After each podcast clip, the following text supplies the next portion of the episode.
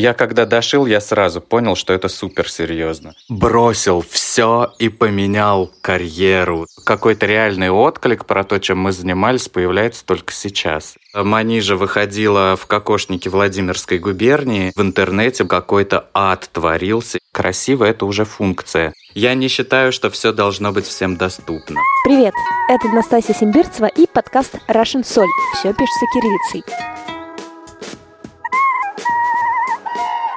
Я режиссер, сценарист и живу в России. Меня жутко бесит феномен, когда у нас с одной стороны большой популярностью пользуется контент, где иностранцы нежно реагируют на что-то сделанное в России. Ну там, твит Стивена Кинга о сериале «Эпидемия» или фотографию рэпера Асап Роки в бабушкином платке. А с другой стороны присутствует стыд и жуткое сопротивление, чтобы признать самостоятельно свои сильные стороны и честно, без самоуничижения поговорить о слабых. Этим подкастом я хочу показать и доказать, что у нас есть куча классных комьюнити, отдельных ребят, двигающих всех нас вперед и не отстающих от мировых процессов. Все они, как мне кажется, не стесняются своей русской идентичности и успешно встраивают ее в современность. Короче, будем выяснять, в чем же наша русская соль. Юхан делает реконструкцию кокошников по музейным экспонатам. Как ты пришел к кокошникам и какое отношение имеет ко всему этому народная музыка? В детстве меня увлекали передачи по телевидению, где показывают э, африканские племена танцующие или что-то такое. Про само это звучание меня всегда увлекало. Когда мне было 15 или 16 лет, мне кто-то дал пластинку. Там э, белгородские певцы пели, и вот я эту пластинку включил и понял, что все это должно всегда звучать со мной где-то рядом, что это вот самое такое глубокое, что я слышал. Потом в фольклорном ансамбле пел, группа была народные песни мы пели и играли такую арт-рок, электронику, на каких-то фестивалях даже немножко выступали. Потом э, группа немножко встала на паузу уже вот почти на 10 лет, пока еще не вернулась она к нам, не возродилась. Появились кокошники, да. Это звучит отрывок из песни «Когда мне умирать» группа Никодимус Experience. Сготовавши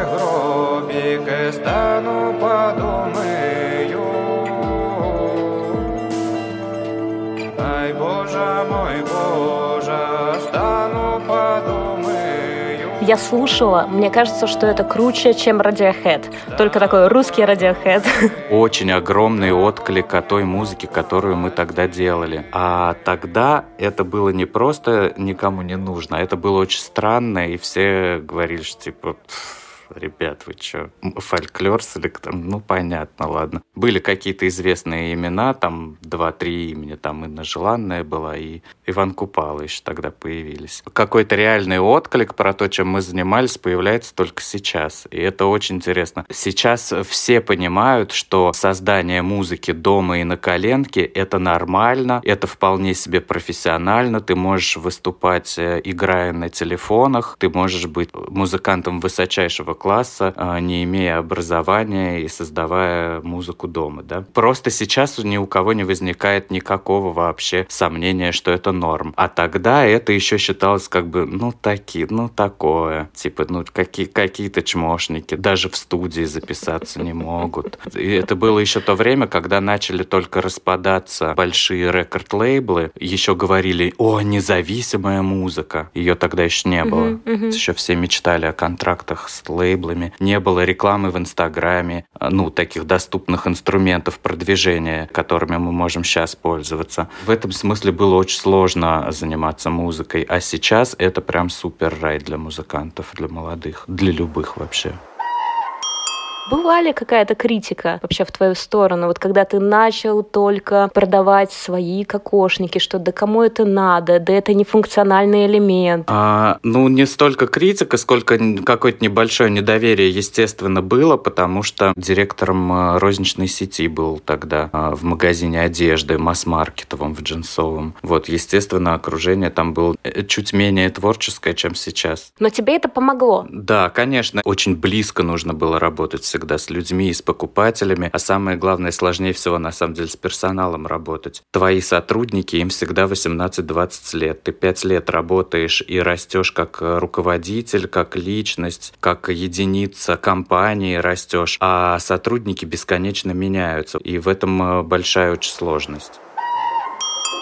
Я в прошлом году очень активно заинтересовалась народной музыкой, и что меня поразило, что когда ты в это углубляешься, ты понимаешь, что вот эта вот картинка, которую ты себе представляешь, когда говоришь, ну, народные песни, и то, когда ты туда ныряешь, это такие две большие разницы. Там все так различается в зависимости от области, в зависимости от века. Вот для тебя, как для эксперта в народной одежде, если это как-то транспонировать, где вообще вот этот самый большой контраст самые нетипичные, необычные кокошники, одежда. Вот что такое для людей со стороны, которые не увлекаются народной культурой, если они увидят, они скажут, да ладно, серьезно, это в России? Ну вот смотри, сейчас э, Манижа выходила в кокошнике Владимирской губернии, э, сфотографировалась на обложку сингла и вышла на красную дорожку Евровидения. И в интернете был какой-то ад творился, и люди писали, что таких кокошников не бывает что это за перевернутый полумесяц. Ты просто за, зайди в музей, в краеведческий, в свой родной, и ты увидишь типичный кокошник по Волжье средней полосы, и в частности Владимирский кокошник. Поэтому тут про какую-то типичность очень сложно говорить. Типичный кокошник — это в основном то, что мы представляем себе по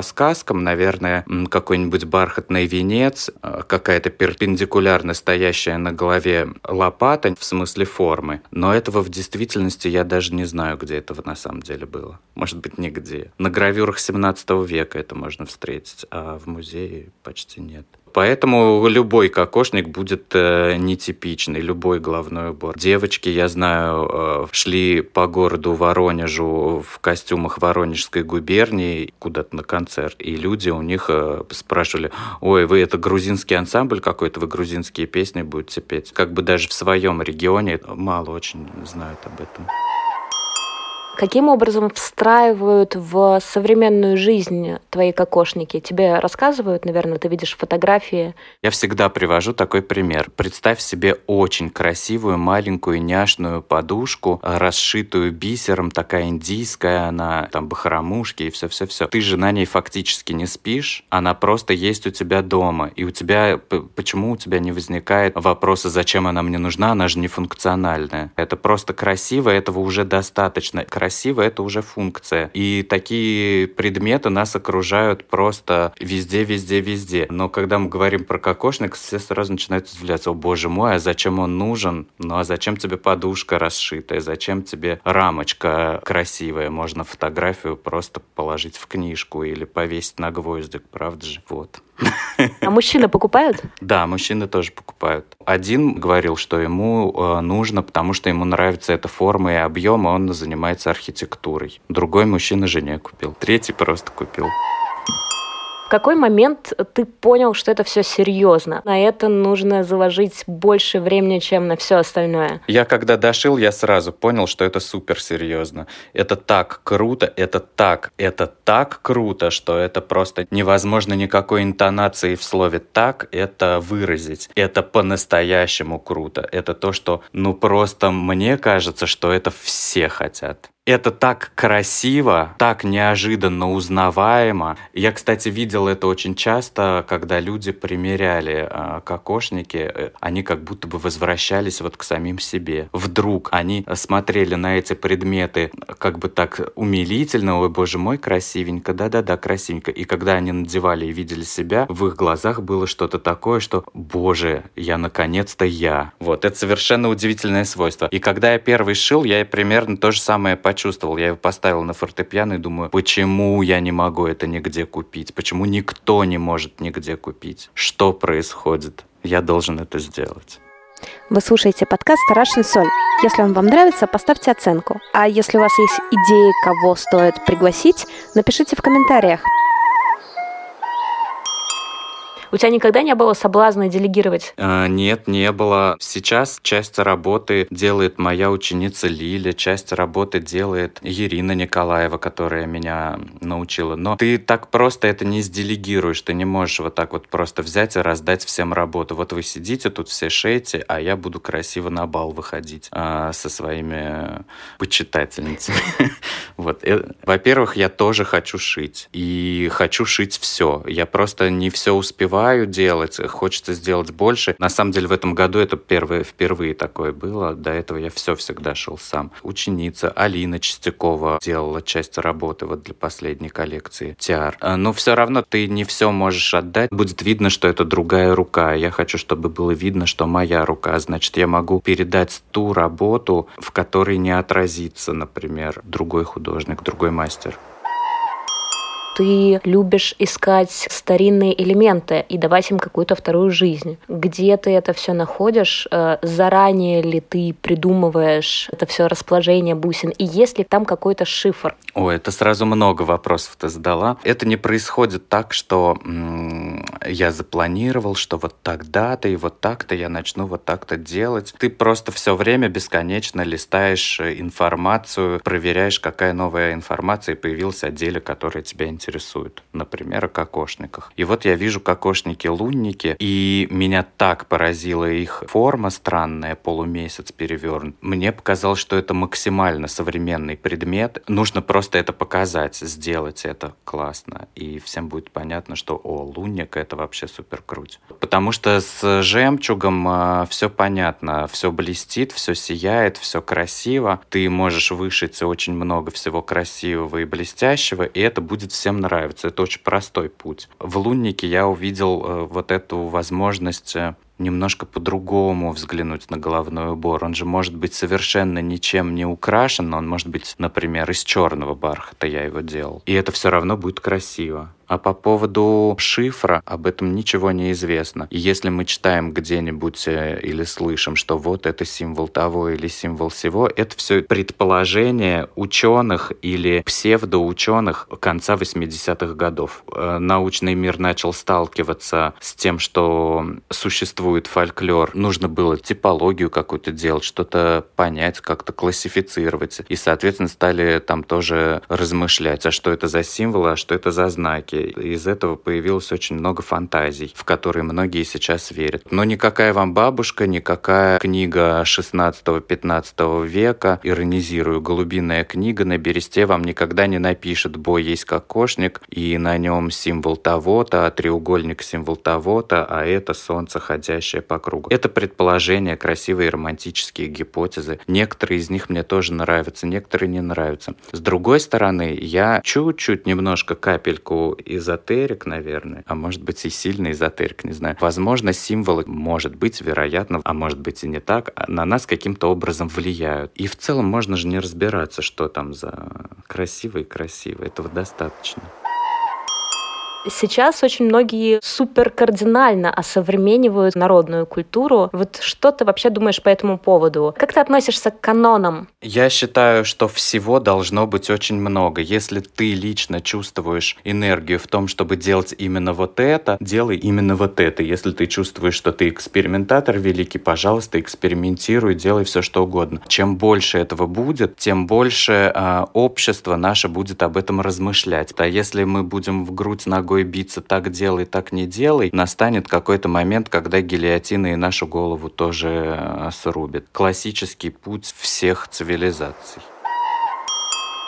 у тебя отец ассириец. Мне интересно, каким образом а, семья твоя повлияла на вот какое-то сохранение внимания к традиции, какой-то вектор, который задан был и который в тебе пророс? А, нет, у нас дома практически не было никаких э, таких этническо-национальных э, особенностей. Ну, несколько раз э, ассирийская община в год проводит праздник, который называется Шара. Все встречаются, выезжают куда-нибудь за город, разделывают барана, делают шашлыки, едят, а, танцуют, слушают музыку, разговаривают на непонятном мне ассирийском языке. Не был так активно, чтобы можно было говорить, что э, я впитал там э, ассирийскую культуру или я впитал русскую культуру. Достаточно светская у нас семья. Но папа на ассирийском разговаривает. Я, к сожалению, нет, не говорю. Они тебя поддерживают в деле? Да, конечно. Это круто. Предпринимательский к тебе вопрос. Я знаю, что для многих, кто делает что-то свое, в особенности, если это народные промыслы, это прям большая проблема, о назначении своей цены. Угу. То есть никогда не было у тебя соблазна делать дешевле, но чтобы это было доступно всем. Или вот ты сразу решил, что я буду делать максимально качественно в той ценовой категории, которая мне комфортна, и всегда найдется кто-то, кто будет согласен это приобрести. А, ну вот второй вариант ты да? сказала. да. Я не считаю, что все должно быть всем доступно. Мне кажется, это...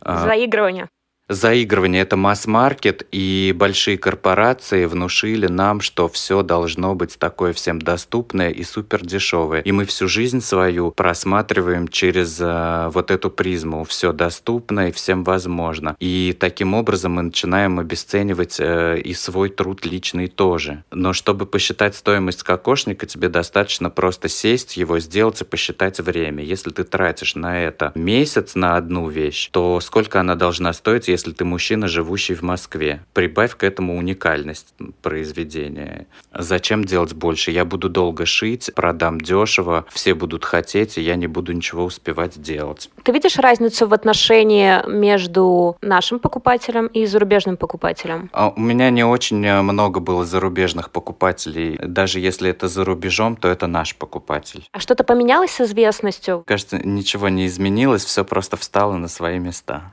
У тебя вообще есть какая-то сейчас следующая большая-большая задача? Да, и у меня уже есть идеи, как будут выглядеть э, мои кокошники в следующем году. Э, я хочу больше вкладывать э, в съемки. Мне бы хотелось книгу сделать. Мы на самом деле начали заниматься книгой. Что за книга? Пока только маленький буклет сделали одной коллекционерши Любови Алиповой. Она коллекционирует старинный костюм. И мне хочется, чтобы это была очень красивая книга, чтобы она отличалась от всех всех изданий по русскому костюму а, качественно, потому что интересно все равно преодолевать что-то, делать что-то, чего еще не делали. И я уже все придумал, концепты, все, и мы скоро приступим, я надеюсь. Ну, музыка вот еще немножко. Мне бы хотелось больше музыкой заниматься. У тебя так много вот этих жизней параллельных. Каким образом ты все это распределяешь во времени? Как ты все успеваешь?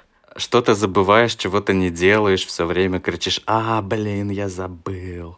Еще хочется же коллаборации с кем-то поделать. Ну, короче, просто оврал все время и все. То есть у тебя нет такого, что именно вот этот, допустим, месяц, у меня больший фокус на этот проект, вот этот месяц? Есть, есть, есть, есть. Вот сейчас, скоро Новый год, сейчас э, фокус больше на то, чтобы успеть сшить. До этого было время, чтобы заниматься альбомом Тани Молчановой. У меня такой блиц финальный. Куда вообще бежать, что читать, что смотреть, чтобы для человека, который совершенное дерево в русской народной культуре, что-то понять, чтобы при этом не было душно. А, блин, я не знаю, подписаться на мой инстаграм, на инстаграм Алины Чистяковой, просмотреть фотоальбомы в группе ВКонтакте «Русский традиционный костюм», чтобы не было душно, еще можно посмотреть, что происходит в, в центре э, protradition.ru. Они делают обучающие курсы, но в целом можно познакомиться. Народный праздник можно послушать, конечно, это боги. А под облаками сейчас очень активный, хороший коллектив. Сейчас все такие скажут про нас, скажут нет, значит мы душные. Нет, вы не душные, это мы душные на ком бы хотела увидеть свой кокошник? Что вот увидела такое, жизнь удалась. Я хочу А. Бьорк, а, Б. Ройшен Мерфи, А. Б. С. Жену Рико Оуэнса. Забыл, как ее зовут. Речь о Мишель Вами, рестораторе, дизайнере, актрисе.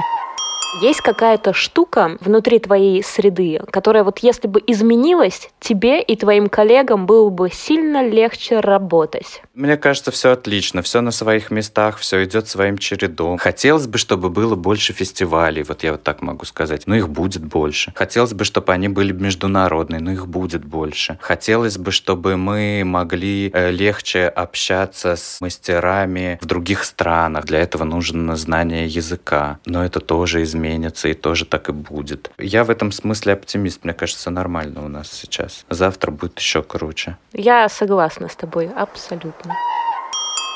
Скажи, когда приезжают к тебе друзья из другой страны, какие вещи ты им покажешь первым вообще днем, да, в Москве? Ну, я в первую очередь пойду на Красную площадь. Я вообще фанат туристических путей. Все же хотят попасть на Красную площадь. Зачем их туда не водить? Ты знаешь, сколько раз я был где-нибудь, и мне говорили, нет, туда не пойдем, там для туристов. В результате это для туристов самое интересное оказывалось.